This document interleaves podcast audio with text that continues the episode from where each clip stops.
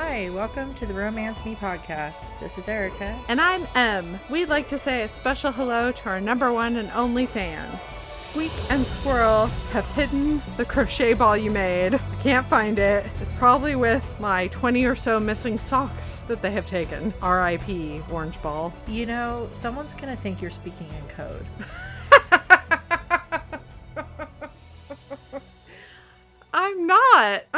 not. Illuminati confirmed. Well, I wouldn't say confirmed. I will say not denied. That sounds like something someone in the Illuminati would say. It's an orange ball. It's an orange crocheted ball. Mm-hmm. I'd show it to you, but it's missing.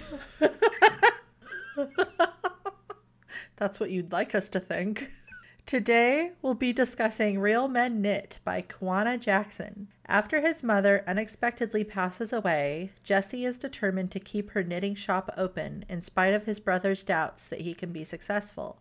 His lifelong friend, Carrie, agrees to help him with learning to run the business despite her lifelong crush on him. As they work together to save the shop, they discover that their shared past and current passions are strong and lasting. There will be spoilers beyond this point. So, Erica, what's the state of Strong Knits when the story starts? At the beginning of the story, we learn that Strong Knits is a knitting shop in Harlem that is owned by, I guess, kind of like a fixture of the community, a woman named Mama Joy, and that Mama Joy has recently passed away, and so the shop has been closed. We're not really sure if it's going to be able to reopen or not. Yeah, the brothers have to get together to decide if they want to sell or keep the business going. And they actually live above the business, which may or may not be uncommon in New York. I have no idea. Mama Joy adopted four boys. Despite their differences, they all kind of have similar pasts, you know, coming from foster care and group homes and stuff like that. And Mama Joy created a family for these kids. Now that she's gone, the boys have to meet and discuss whether or not the shop is going to stay open. And kind of decide if they want to stay a family, right? Kind of because it's implied that that Mama Joy is the is the glue in their family. While they see each other as brothers, they all have their own personal things going on now that they're adults. Except really Jesse, who is the hero of the story. He's really the only one who consistently lives at home. Yeah, and he's kind of just like a fuckboy, I guess. kind of.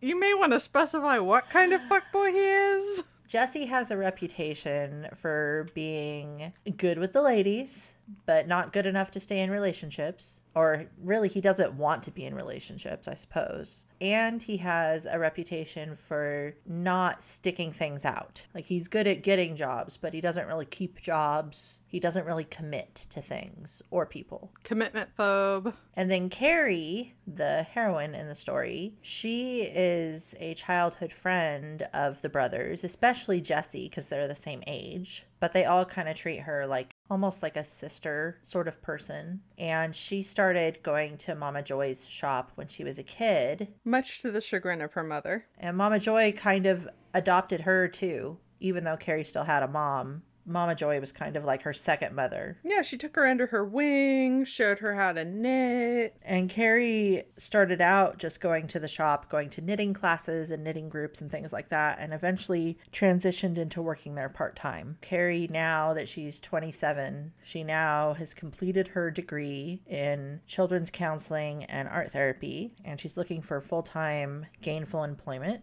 But in the meantime, she works part time at the local community center doing art classes and part time at Strong Knits. At the start of the story, it's kind of like right after the funeral, I guess, like the next day, Yeah, it seems very recent after. because Carrie comes to the shop and lets herself in because she has a key. And there's food left out everywhere from the reception after the funeral and people having brought food over for the boys and all this. And she's just kind of cleaning up and grumbling to herself, but on the other hand, worrying because she doesn't really know what's going to happen with the shop. And the shop has kind of been a fixture in the community It's been a place for people to go to escape because not only are they going to knit or whatever, but there's like this it's almost like the shop is a character in the story, I guess. Yeah, I think that that may have been intended by the writer. Like a safe haven. So she's worried about that too, like what is going to happen to the shop.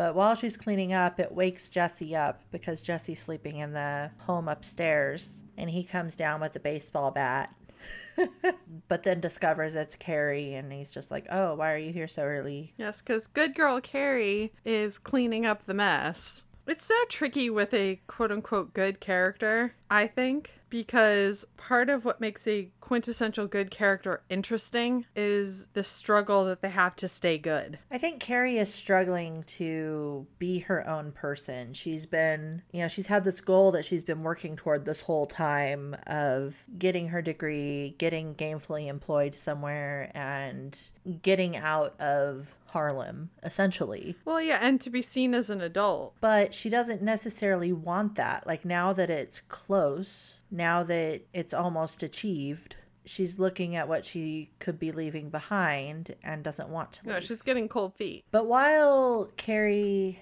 and Jesse are having their little conversation like why are you here so early? etc the other brothers show up to discuss what's going to happen with the shop and carrie kind of just goes in the other room and does the whole don't mind me. I know i'm not part of the family. I'm just here to help out right now so there's the four brothers. There's Jesse, who's the youngest. There's Damien, who's the oldest. And then there's Lucas and Noah. And they're all adopted brothers. They were all adopted by Mama Joy when they were in elementary school. And Lucas and Noah are genetically half brothers, but otherwise they're all from very different uh, racial backgrounds and stuff like that. Damien really wants to, I don't know if he wants to, but he's really pushing to close the shop. Well, yeah, because he feels like they all have things to go do. Nobody really wants to run the shop, he assumes. Yeah, he assumes.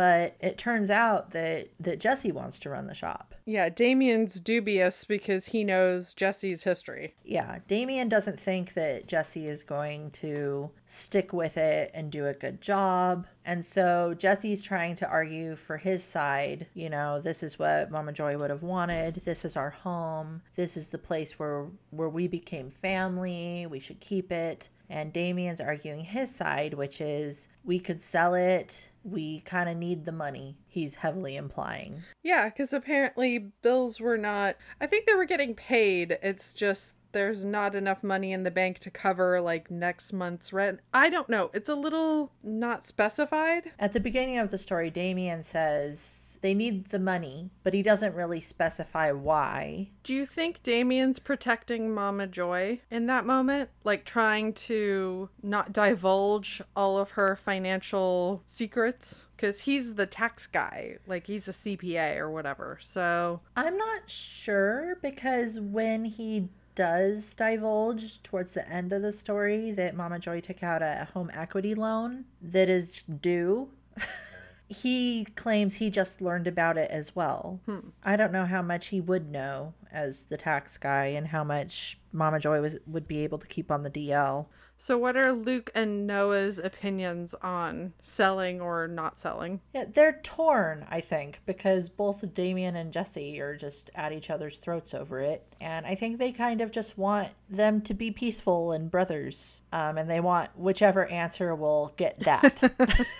But at any rate, Carrie at this point interrupts and says she will put her life on hold and be willing to help Jesse reopen the shop so he knows how to do it and what's going on and everything before she moves on to find her full time employment. And so, because Carrie, who has worked at this shop and knows how things are done and has a reputation for being good and responsible, Damien relents and says, okay, fine you can give it a try. That was essentially why I thought he changed his mind. Yeah, probably because he trusts Carrie. I don't think he wants to be the quote unquote bad guy. I think he's just trying to do the responsible thing, which puts him at odds with Jesse and to a certain extent Carrie. I think the issue between Damien and Jesse is that Damien has quote unquote escaped his past as far as we know and gone to school and found gainful employment and lives in you know in the city is doing well for himself whereas Jesse has never really committed to anything. Yeah, it's it's sort of like Damien's gone on to assume the mantle of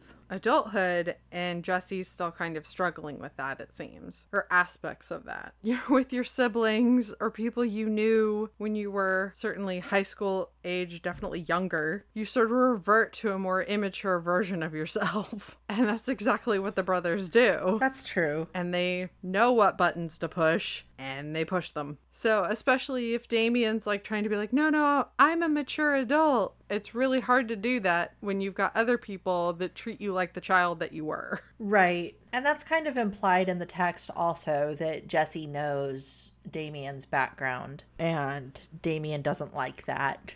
No, he doesn't.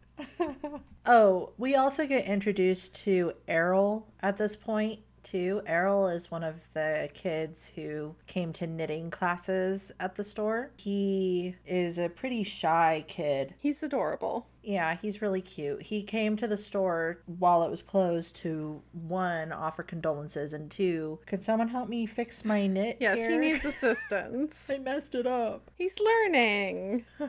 Yeah, and Carrie helps him out and stuff, but he pops up throughout the story. Yeah, I really liked Errol's contributions to the story. That night, one of Jesse's slings, I guess, shows up at the shop, like invites herself over for a booty call. Her name is Erica, and she starts out. I, I know. It's so weird to read character names in the story when you know someone with that name. Well, it's especially weird because it's Erica spelt the same way I spell my name. yeah. too. Erica with a K. So, yeah. But at any rate, Erica shows up for a booty call, and Jesse, because he's kind of just sad and alone and lonely, lets her in and lets her take advantage of that, I guess. It's a grief fuck. And he gets drunk, and they, yeah, and they have sex and whatever. And he figures she left, but she didn't and she ended up spending the night. So then the next day, Carrie shows up to start helping Jesse sort things out, and Erica is still there, and she comes downstairs and she's got like this I don't really know, she's kind of like territorial, I guess. Yeah, I wish her motives had been a little more explored in the story. I gave her motives, I'm not sure what her deal I is. I mean, that was me filling things in and not necessarily relying on what was provided. I mean, Carrie's annoyed with her at some points, and then she also pities her too. Carrie has really low expectations for Jesse because of Jesse's reputation as the type of person that sleeps around. And she knows he doesn't really have relationships. And so she knows the place Erica has in Jesse's life, even if Erica doesn't know it. Yes. It kind of feels to me like Erica's angling to become more of a full time thing. I guess I was just curious why, because, like, she's described in the story as essentially glitz and glamour, inexpensive glitz and glamour. It made me kind of wonder, like, especially with what I assume are the rumors that the boys are going to sell the shop, like, is she thinking Jesse's going to come into an inheritance? I don't know. We don't know. There's no textual evidence for her motives at all. We don't because it, it never really is resolved in that sort of way. No, it's not. Because even at the end of the story, Erica's still kind of around. She's just basically there to make Carrie feel jealous. Yeah. Even though I don't think Carrie does feel jealous. No, Carrie pities her. Yeah, it, it, she doesn't necessarily have to be looking for financial gain. It could be that she genuinely has feelings for Jesse who doesn't return her affection. Eh, it's entirely possible. You get the impression that all of the women that Jesse has hung out with over the years have probably wanted more from him than he was willing to give. Yeah. So it's very one sided, these one night stands, I think. I think for Jesse, it's just, yep, I'm gonna use you and leave you. And the women are like, oh, but it'll be different with me. The pattern says no. There was a description part of Erica, though, that was really funny because um, Erica's wearing open toed shoes or sandals or something, and she has rhinestones glued on her toes. She has diamonds almost on the soles of her shoes. And Carrie keeps going back to it like claw footed Erica, Erica with the heavy toes. Those toes probably tore up the sheets on the bed, you know, like just these toes are our character. Yeah, they get a lot of description time. But while Carrie and Erica are having like this very awkward conversation, um, where Carrie's like, I'm here to work. Why are you here? And Erica's like, I'm here because Jesse and I have a thing that you're not part of. Jesse comes downstairs and he's surprised that Erica's still there. He says, I thought you left last night. Why are you still here? And he, at one point, doesn't he try to look at Carrie to like help help me bail me out? And, and Carrie's like, no, you made this situation. Enjoy. yeah, Carrie is like, this isn't my problem at all. Jesse, want to take out the trash? Oh, Erica, would you like to join him?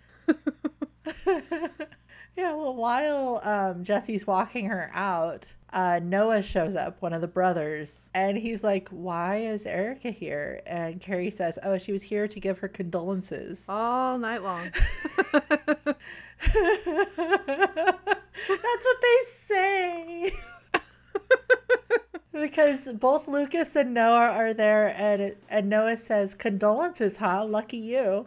She definitely looked condolence ready in that little black dress. I swear I don't know how you do it. You get condolences that look like that, and all I get is pound cake and countless prayer hands on the ground. What are y'all talking about? Lucas asked as he entered the shop. Jesse getting condoled all night long by Erica Taylor.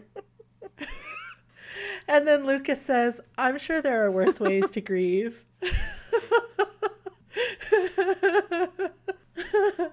and then she has like this moment where she's thinking she'd had her fill of talk of Jesse getting condoled by heavy toed, long legged Erica. Ah. Poor Erica Taylor. I know, I feel kind of sorry for her. I do. Like, I genuinely feel bad. The problem with Erica being there and everyone now knowing about it is that this just is more evidence that Jesse isn't serious. Right. Whereas Jesse, he was kind of taken advantage of by Erica. Erica showed up when he was lonely and sad and grieving, and he just kind of let her in. Yeah, but he's lonely and sad and grieving. I don't feel bad for either of them. I feel like they both got what they needed. Yeah. You know, somebody may have wanted to continue, but Well, I think because he was feeling sad and and everything and alone i think it was easy for him to fall into his old pattern because she was there and willing. Yeah, he wanted the dopamine release. but he wasn't necessarily seeking it out at that point. and he tries to reassert this to carrie that i am serious and i do want to work hard and get this done Yeah, okay, buddy. but it's fine. They're working on getting the shop set up. They decide, or Jesse decides really, that they should do a small renovation, an inexpensive renovation to put a new face on the shop and hopefully get more business coming in than just the Carrie is all about that. She thinks that's a great idea. Which it is. And they get some good work done. And we find out, I think around this point, which was surprising for me, that Jesse has had feelings for Carrie, like for a long ass time too. I was a little surprised at that as well. Because we start out knowing Carrie has like these feelings for Jesse, and she doesn't act on them or do anything about them because she knows how he is. Yeah, which makes sense. But she has them, you know? But then we find out Jesse also has these feelings and never acted on them or did anything about them either. It was surprising to me, I think, because at the beginning of the story, especially, there's a lot of, oh, Carrie isn't the same little girl that she used to be. She's a woman now at 27, the same age Jesse is. Yeah, she sort of bulks at her nickname of Carrie Girl. At the same time, it's kind of weird too because she and Jesse are the same age. They're they went to school together, and but he's still thinking of her as a little girl sometimes, but then realizing she's not. But she grew up alongside him. I don't know. It's confusing because you'd think if they saw each other regularly, it wouldn't be an all of a sudden thing. It would make more sense if they had spent a significant amount of time apart and then were getting reintroduced. And it could be too that Carrie is coming out of her shell more now that Mama Joy is gone. She does. She acts as like a mediator when the boys, particularly Jesse and Damien, start bickering. So it could be partly that as well. She's calling attention to herself more just by virtue of speaking up. Yeah, it would have made more sense to me if through the course of the story, like, he saw her anew you know? I feel like the author didn't take a very strong stance on exactly what Jesse's thoughts about Carrie were initially. No, I don't think she did either. Was she the little sister? Was she uh, unrequited love? Was she a woman on a pedestal, unachievable? I don't know. She's a combo, a combo type of girl. yeah, I don't know if Carrie knows who she is, sort of at the start of the story either. No, but that makes more sense, I guess. Yeah, because she's in a period of transition and she doesn't know where she fits in with the Strong brothers. They're, they're sort of family to her, but she doesn't know if they will continue to be her family. Like her graduation pictures right up on the wall next to theirs, that kind of thing. So Jesse gets an invitation out from his friends Craig and Ziggy to go to Birds, which is like a wings slash bar type place. While he's there, he sees that Carrie is also at the bar with her friend Val. I love Val. Who Carrie works with. Um, Val is very much like, you go get him, girl. Yeah, she's very encouraging and supportive. Val got Carrie all dressed up, and they both went to the bar, and they're getting uh, hit on by a very persistent pair of guys who just won't take no for an answer. And Jesse sees this. He heads over there and acts like, oh, they're with his group. And kind of acts like Carrie's his his woman also. But he gets the guys to back off. They end up eating dinner with them. And then Val heads off to have a little fling with Craig, one of Jesse's friends, which sadly wasn't good for her. We learn. Poor Val uh, Carrie goes home alone. Carrie's living in her rent controlled apartment that she lives in with her mother, or that she shares with her mother, but her mother's off living with her current love interest. The mother isn't really in the story, except that Carrie thinks about her sometimes, I guess. Yeah, she's mentioned. She's not really a full fledged character. But while Carrie is in the shower reliving the events of the evening and how she has mixed feelings about Jesse staking a fake claim on her, um, there's an explosion and water starts gushing everywhere and the electricity goes off and on. It's the apocalypse. Jesse's brother Lucas. who is a firefighter comes to the door and says that they're evacuating the building and she needs to leave the building and get enough stuff for the night. And so Carrie gets dressed really quick, packs a quick bag, and heads downstairs. And she's trying to figure out where she's going to go for the night when Jesse shows up. Turns out Lucas called him and said, Hey, Carrie needs help. And so Jesse shows up and says, You should come stay with me at my house. And Carrie kind of gets pushed into it because her neighbor is concerned about Carrie spending the night in the in the emergency housing or whatever.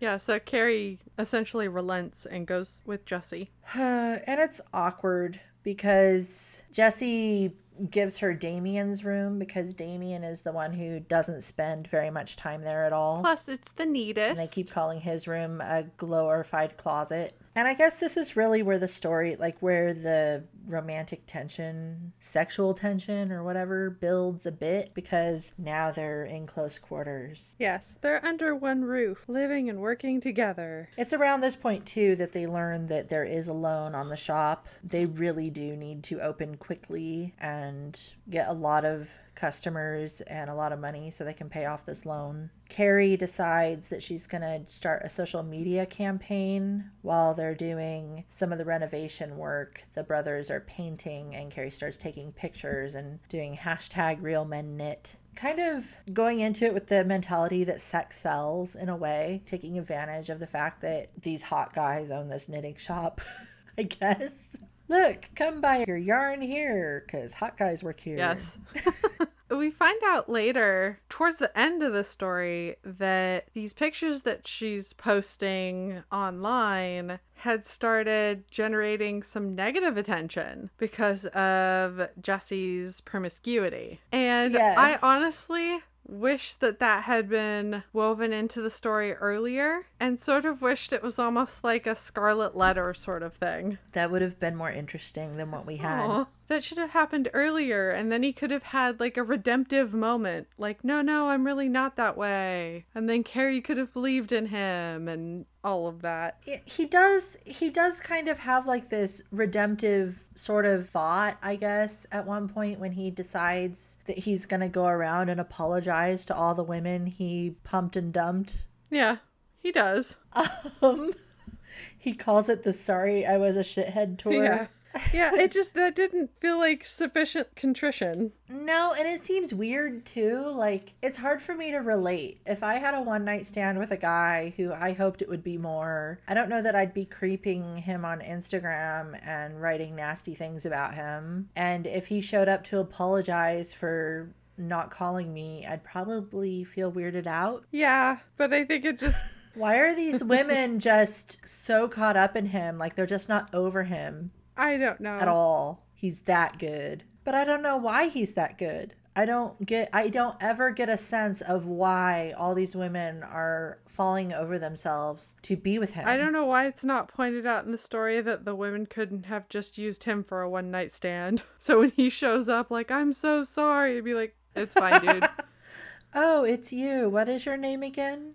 Because, I mean, at some point, if he has that reputation and it's a close knit community, kind of know what you're getting into. Hopefully, maybe. Yeah, you would think so. You'd be like, well, you're experienced. That's awesome. Let's go have some fun. All right, bye. yeah, what is the story saying about women and how they feel about relationships Yeah. and sex and stuff? I guess the story just assumes that women are a lot more emotionally invested because that's the societal expectation. It's around this time too that Carrie kind of gets convinced by Val to put the moves on Jesse. Val is saying, "Oh, you're living with him now? Well, girl, you better dress up and show off your assets and let me cut your shorts extra short." Val's an instigator. I like Val. You know, you finally get you some. Eventually Carrie is like, "Okay, maybe I will." And so she she does. She initiates and kisses him. Yeah, because she doesn't want to be perceived as, you know, who she thinks this Carrie girl is that they think she is. She's like, no, I'm a grown woman. If I if I want to have a kiss, if I want to have sex, then I will go get those things. And of course, Jesse reciprocates, but he's thinking to himself, like, this is wrong. I'm defiling her or something. he has her on this pedestal. She's this unattainable girl. They get interrupted by one of the brothers, so it doesn't proceed beyond the making out. And Carrie is kind of perturbed. I think Jesse's kind of relieved because he was going to continue and actually have sex with her, but he was also going to feel bad about it. I don't know. it's like, dude, if you don't want to have sex, you can stop, you know? You can say no. You're allowed to stop. I think Carrie is the kind of character that would be okay with that. I mean, her feelings would be hurt, but she'd be fine. She would respect Yeah, it. I think she would. I mean, she's supposed to be the yeah. virtuous female character. I mean, she'd be a little like, okay, well, that's not where I thought this was going, but it's fine. And the next day, uh, Jesse makes her breakfast, which is really sweet. But he also tries to hold her at arm's length. Like, okay, so that kiss, that was bad. We should not do this. Which is not sweet. Carrie decides that she's gonna go for round two. she is undeterred. so I don't know if it's like the next day or a few days later or whatever, but she's still living there because her apartment is currently Uninhabitable. unsafe. and she's like, I'm going to try this again. And so she does. She initiates again. They don't get interrupted and they end up having sex on Damien's sheets, which Damien later finds out about and is very upset about. Aw, poor Damien. Unreasonably so, I think. Life is rough for him. Because, of course, the next day in the morning after they have sex, they wake up in Damien's bed to the brothers just popping in. Because it's sort of their house, too. It's very sitcom though. Like, hi, everyone's here. Yeah. It is. all the time. But Carrie tells Jesse that she's fine with it. Like she's fine with it being just a friends with benefits type thing. When it's over, it's fine when it's over. She has low expectations. She might hope otherwise, but she is keeping her expectations low. Yeah, and Jesse takes her at her word that she doesn't have any feelings involved, although he has feelings. And she has feelings, but no one shares their feelings. Because they also assume that the other person, for whatever reason, just doesn't have feelings. 'Cause even if you're indifferent to someone's feelings, you assume that they have them. I don't know. I can hear the enthusiasm all the way over here. Some time passes, the reno gets done, they get ready to do the grand opening, and when they do it, it's super successful. The knitting group that always goes there even puts out a donation box and they each donate, like the people in the group donate money. Yeah, Mama Joy's friends. Yeah, the old knitting gang. They all donate money to go toward the loan because, of course, they know about it. Because it wasn't kept secret from them. It's a success. Carrie is basically okay, my job here is done. Goodbye. She goes back to her job at the community center where she gets offered full time employment there, which is kind of what she said she wanted at the beginning of the story. Yeah, she just didn't think it was attainable. And she takes the job. She stops talking to Jesse, Jesse stops talking to her, and they go on with their lives, except they don't because they're both thinking about each other. Yes. And I think it's like a week later or something like that. There there's some sort of presentation at the community center and as a local business owner, the Strong Boys, Jesse and Co, show up to do a presentation. At the end of their presentation, Jesse professes his love publicly to Carrie. And then Carrie's like, "Okay, good. I love you too." the end. I don't know. Did I miss anything? Is there anything you wanted to say about the story or the plot? Sorry, I'm laughing. I mean, there is, okay, there is the through thread of Errol, which is nice because he's the little kid who he's getting picked on for having a, a quote, girly hobby. Yeah, I liked the Errol storyline. And Jesse kind of sticks up for him. During the presentation at the community center, Errol is there and some of the bullies are also there. One of the bully boys says, Oh, look, Errol, it's those boy knitters like you. And Jesse smiles and says, Yes, it's us, those boy knitters. Sexy, huh? I'd also like to introduce my fellow boy knitter and firefighter, my brother Lucas.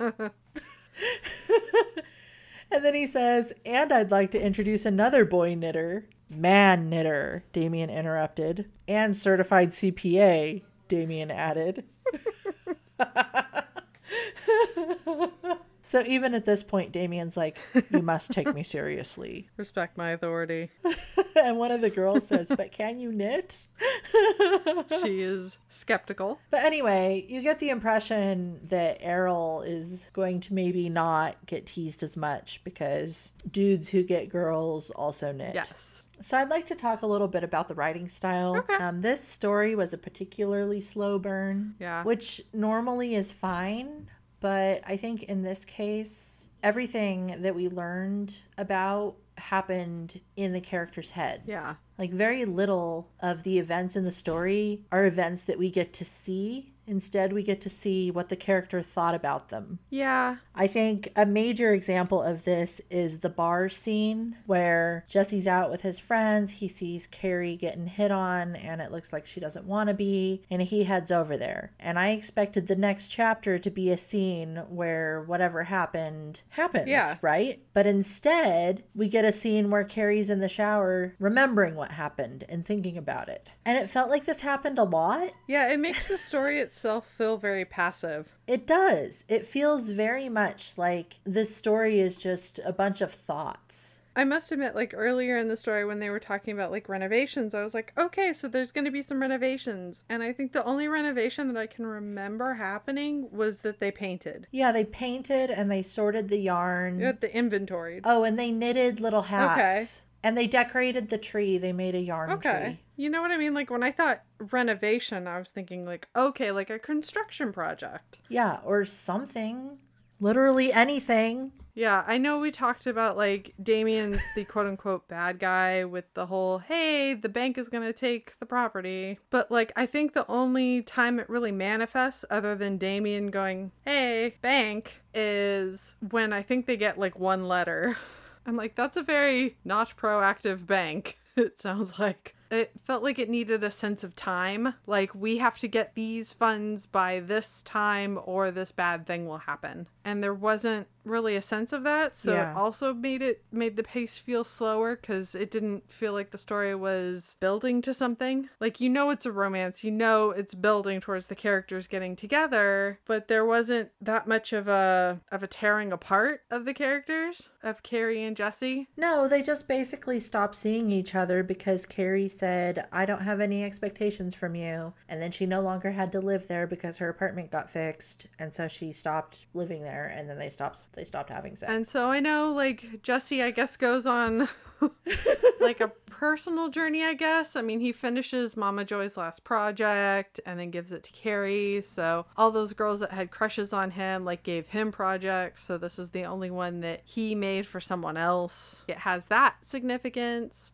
I think it's very tricky to have a modern story. And by modern, I just mean a story with relatively modern conveniences. a contemporary story. Yeah, and have it be a slower pace. Because, like, if you read a his- historical story, you almost expect it to be slower because they didn't have cars, they didn't have telephone, you know? Like, you expect the development of of characters and events to happen at a slower pace. But especially with a contemporary story, I expect things to happen faster because of technology and machinery and things. So it feels very weird when there isn't that sort of speedy sense of time in some regard or time related tension. Yeah, in a sense, it's realistic. Uh, the way the story is told, I could see it happening, like these events unfolding the way they did, but it wasn't particularly interesting for me to read about because there was no sense of urgency. No, I mean, I enjoyed like the interaction with the brothers, and I especially enjoyed the banter between Val and Carrie. Basically, anything with Val, I was happy. And Val was very fun. I I love those interactions. They felt very realistic to me. I think the dialogue was was done very well, was written very well, and and narrated and performed very well by Keylor Lee. I just feel like the scenes maybe were a little long, you know, which which was realistic but problematic because like you were saying they don't they they weren't building to anything in particular. I'm not sure exactly what it is because the characters they don't feel flat. They feel like people. No. They feel genuine, and I think the author does a good job at writing diverse characters. You know, they're not all the same. They all have personalities. Yeah, I loved Val. I loved Noah. I love Damien. They were probably my favorites. I think we get a really good sense of place too. And Errol. There's a really good sense of the theme of family throughout. Like, what is family? Especially found family. You know, I, I think that all those things were really good. It's just, we were in Carrie's head and Jesse's head in the whole story and not out in the world. And the stuff in their head wasn't very exciting. And I mean, it's in the past tense, and you know, it's like this is what happened last night, not this is what's happening now. I, I kind of would prefer to have some room for interpretation for the reader about what the character is thinking or how they're feeling based on how they react or what they say versus knowing what they're thinking at all times. Yeah, I think it's it's perfectly okay to leave some things to the reader's imagination.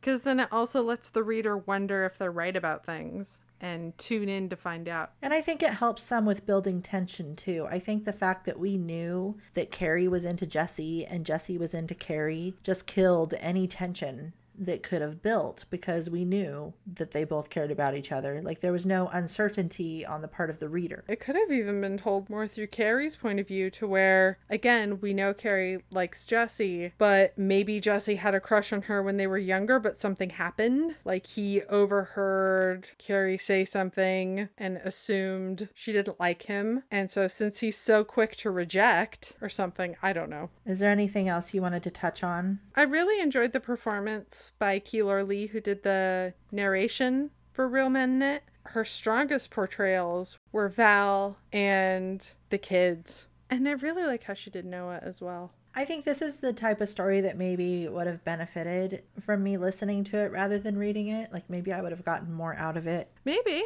I mean, I really like how she captured every character's quirks and personality. Yeah, they're wonderful characters. That was one of the things that I like most about the story. Definitely. I think another thing too that the author didn't do was tie things up at the end very much. We don't really know what's going to happen with Erica. We don't really know what's going to happen with the shop. I think it's intended to be a series, so maybe they're not tied up for a reason. Yeah, I think this is the first in a series, but the level of done, I think could have been higher for me. I didn't feel particularly satisfied at the end. I don't particularly like stories that have cliffhangers in general, unless I know the series is done. I have been burned too many times. yeah.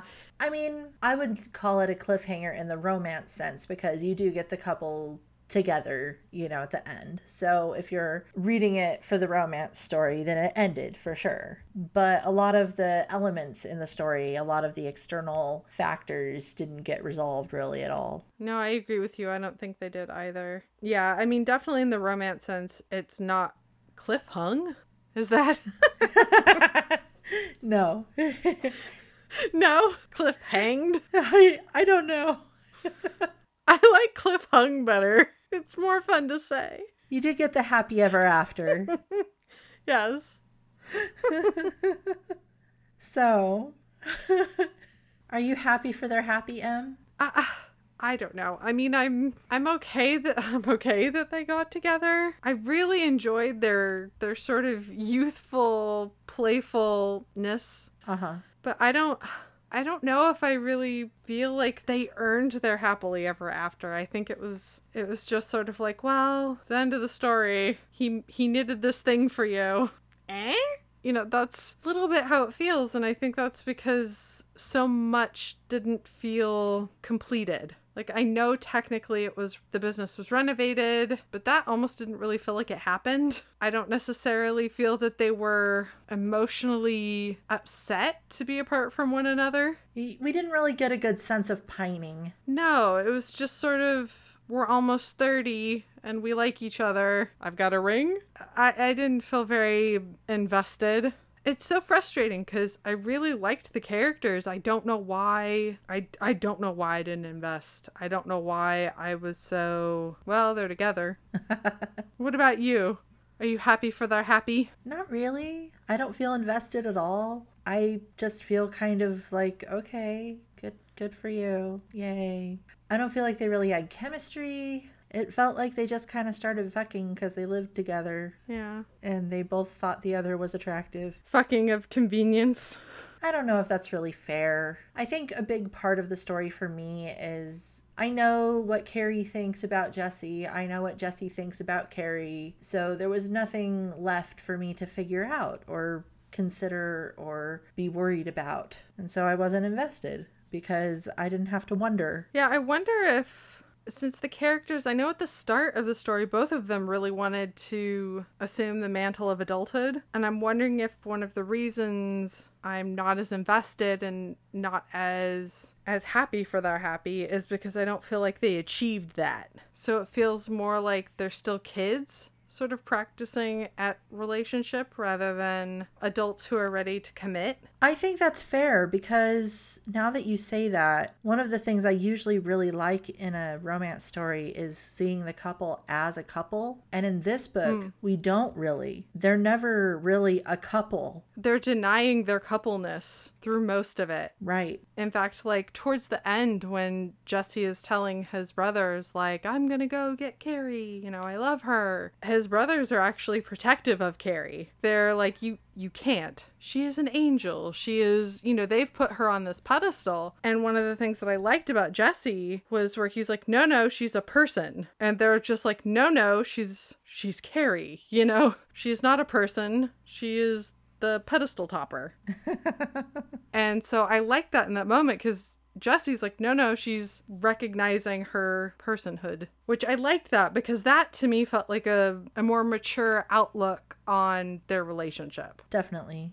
I'm trying to think if Carrie has that same moment, and I don't know if she does. I know she defends Jesse a lot. Of course, she never put Jesse on a pedestal. No, she had these low expectations for him, and I think that by him professing his love for her publicly, she was able to realize that he actually had feelings for her. Part of the me thing of me reading this is public proclamations of love like that. That almost seems like it's more about the show than it is about the romance between the two characters. So it makes it feel almost not disingenuous, but like, I don't know. I can see why you would lean that way, but I think for me, especially in this instance, I think it was him taking accountability for his feelings. Okay. By telling the world how he felt, then he couldn't hide from it. Okay. Yeah, that makes more sense. Yeah, I think you're right. You know, he's being public about his feelings instead of keeping it under wraps. Because if you don't tell anyone, then it's easier to pretend it never happened. Want to be my secret lover?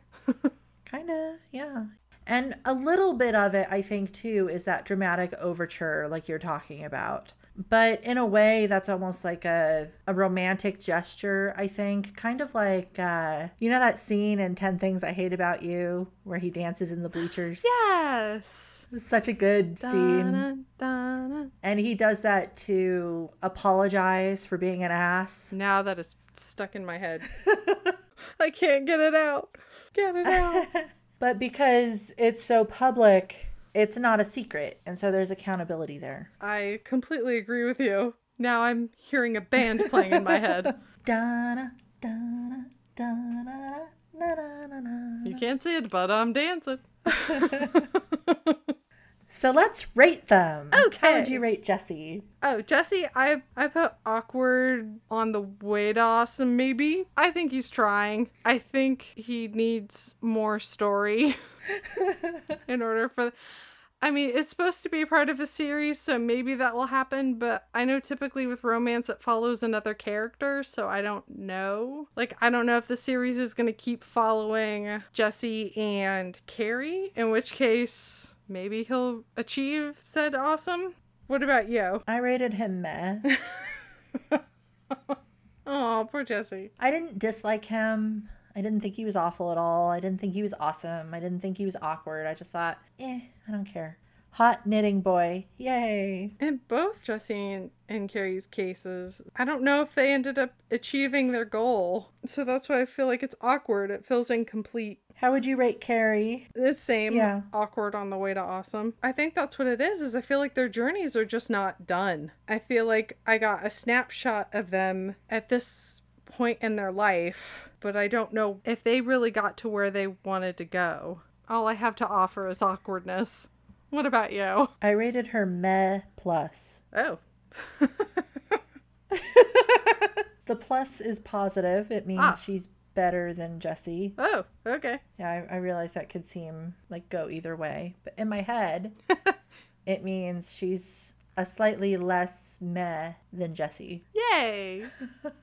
I do feel like I have a better sense of who she is than I do with Jesse. Mm-hmm. I do feel like she has a bit more of a story arc than Jesse. Yeah, I agree. I mean, Jesse goes on his apology tour, but Carrie goes from finishing her degree to getting a real job to deciding she actually doesn't want that. Yeah, I think at this start of the story, like she's supposed to be more of a wallflower, which I think even within that first chapter, like as soon as Damien and Jesse are acting hostile to each other, she like jumps in the middle, like very assertively, and is like, No, don't do this. Mama Joy wouldn't want you to do this. She steps up. I think that with with Mama Joy having died, there's a, a hole, you know, and she steps up to to help out. Yeah, she doesn't want to be Mama Joy, even though the boys sort of cast her in that role at different times and in different ways. Yeah, I agree. She doesn't want to take her place, but she does step up to try to fill those shoes in a way. She does. I think by the end of the story, though, Jesse really does. He does. What about the antagonists? I have the antagonist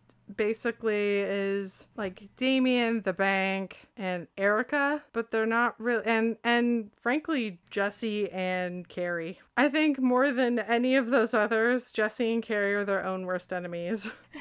they're what stands in the way of themselves. Oh, totally. What about you and the antagonists? So for me, the most interesting antagonist was Erica because she was just like she kept popping in and trying to like insert herself into Jesse's life. Yeah, she's one of, if not the most assertive character. And we don't really have a good sense of why. No, I wish we did. And but... that kind of makes her a bit interesting, I think. Yeah. Because we don't like we're left wondering what's her deal because she doesn't really seem bad no. like a bad person no, no. She's just there like hello i am here. Pay attention to me. Really wish we had had more of erica i guess or more development with that character. I would have liked to see erica and carrie become friends. It seems like carrie was trying to like at the end with the big shindig that they have at the reopening like carrie saves a seat for her. I don't know if erica's too pleased with that so i think carrie would be open to a friendship with erica. I think i think then the dynamic so. would be very interesting between Erica and Val. that would be fun. I think so because I think they're both big personalities. Yes, I would really enjoy that.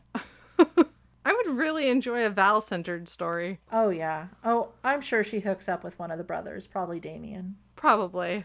that that would be an enjoyable story. I would enjoy reading that. I also put Damien on the list. I think that he was the foil to Jesse's character. Oh, you know, totally. Jesse is the lazy screw up type character and Damien is the Mr. responsibility hard worker with a chip on his shoulder. And then um, I agree that the the loan, like the bank, that's the biggest obstacle they have to overcome is saving the shop, I suppose. Yeah, and they had plans for like small scale renovations, but is that small scale because not a lot of money is available? Where's the money? You know, because that could have been a point of tension too. Like, oh, we wish we could do this, but we can't. How can we maximize what we can do with how much we have? Instead, it was kind of just like accepted. Like, this is what we have to spend, so we will do this small scale. Yeah. Woohoo.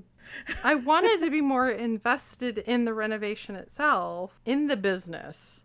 So, how did you rate the book as a whole? Well, I rated primarily on enjoyment and, and, the characters, which for the most part I really enjoyed. So, I gave the book a 3.5. Okay, that's pretty yeah, good. I think so. It's really good for you, actually. Yes, yes, it is. I'm a hard ass? I don't know. I don't know what I am. What about you? How did you rate the book? So I kind of waffled a bit. Um, I ended up giving this book a two. It's probably closer to a 1.5 for me. Okay. And it's primarily because it was so hard for me to to keep reading it. Well, fair enough. I just found it really boring to read. I mean, that's that's a big part of how I rate, you know. Did I want to read it? Did I enjoy reading it? And if we weren't going to be talking about it, I wouldn't have finished it. So I definitely still would have finished. But yeah, I understand why those are a factor. Those have been factors for me in previous ratings. How much am I looking yeah. forward to reading this book? You know, and for some it was, ooh, I'm really looking forward to it, to eh. And the reason I leaned up into the two versus the one is really f- the the characterization in the story. I think that the author did a really good job with the characters, and they're really the best part of the story. There is no story, just characters, though. I'm inclined to agree that there was not as much story structure as have been in previous books that we've read. For me, it was like ordering a hamburger and discovering there's no meat in the bun. No, that's fair enough. But what was there was well written. Yeah, I really felt like she captured the characters that she had in the story very well there was nothing sort of propelling the characters forward, unfortunately. Yeah. So I'm a little sad to ask this, but did you feel romanced? no, not really. I think it just boils down to the fact that we had nothing to worry about for these characters. We knew they liked each other throughout the whole story. Yeah. Even though they didn't admit it to each other. And there wasn't a whole lot of chemistry. There wasn't a whole lot of romantic tension. So what about you? Did you feel romanced? Well, no, but I so rarely do. I I did enjoy their interactions, like their playfulness, but it didn't add up to a feeling of romance for me. So, what else have you been reading? I have been reading a book. It's called Broad Strokes, although I have in my notes Stokes, so you'll want to add an R. Okay, we'll do. Whoops. So it's about 15 women who made art and made history in that order and it's by Bridget Quinn and so it's it's really fascinating and a little bit sad at times cuz how many of these women artists have been overlooked or True story. things that are incorrect about them because oh she was a painter who had excellent skill and she lived in this country at the same time these guy painters you know were also really good at what they were doing so clearly she must have been their lover of course Of course. because she has to get her talent from them it's like wait what artists like Artemisia and then Edmonia Lewis, her her The Death of Cleopatra, which is a marble sculpture, mm.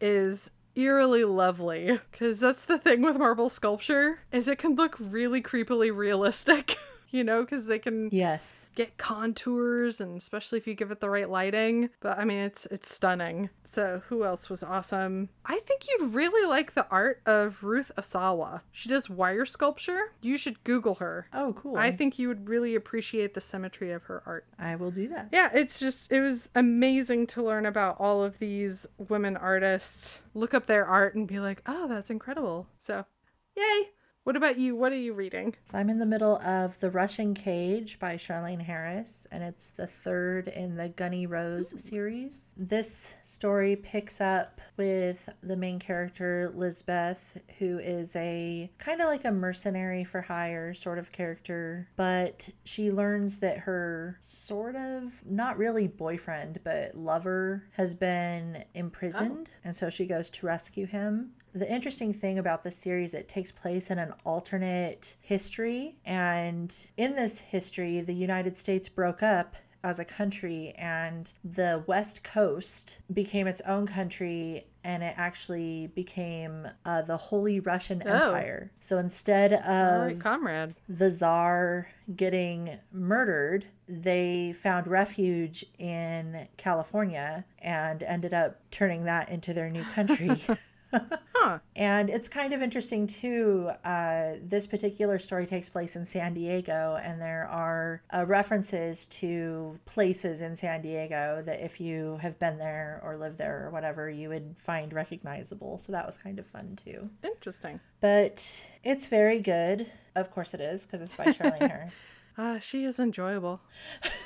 she really is. She really is. But this story is ramping up. We're learning a bit more about different characters that were introduced in prior books and I'm not sure if she plans to write more. I kind of hope so, but this is book 3. I'm assuming maybe it feels like it'll go past the trilogy stage because didn't she do that one vampire book that was a trilogy, The Midnight Texas? Yeah, she did she did do a trilogy which was also very good. This book I haven't finished mm-hmm. it yet, but I'm hopeful that it will continue. It seems like there's more there that could be told. So we'll Hopefully, see. she continues with it. Fingers crossed. So that's it for this episode. Check out our website, romancemepodcast.com, for show notes, other episodes, and our upcoming reads. Join us next time when we discuss The Code for Love and Heartbreak by Jillian Cantor.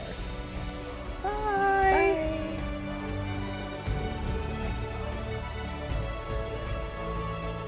I feel like my energy level is so down. Yeah, I must admit, I'm getting a little been a long week. and I didn't get much of a nap.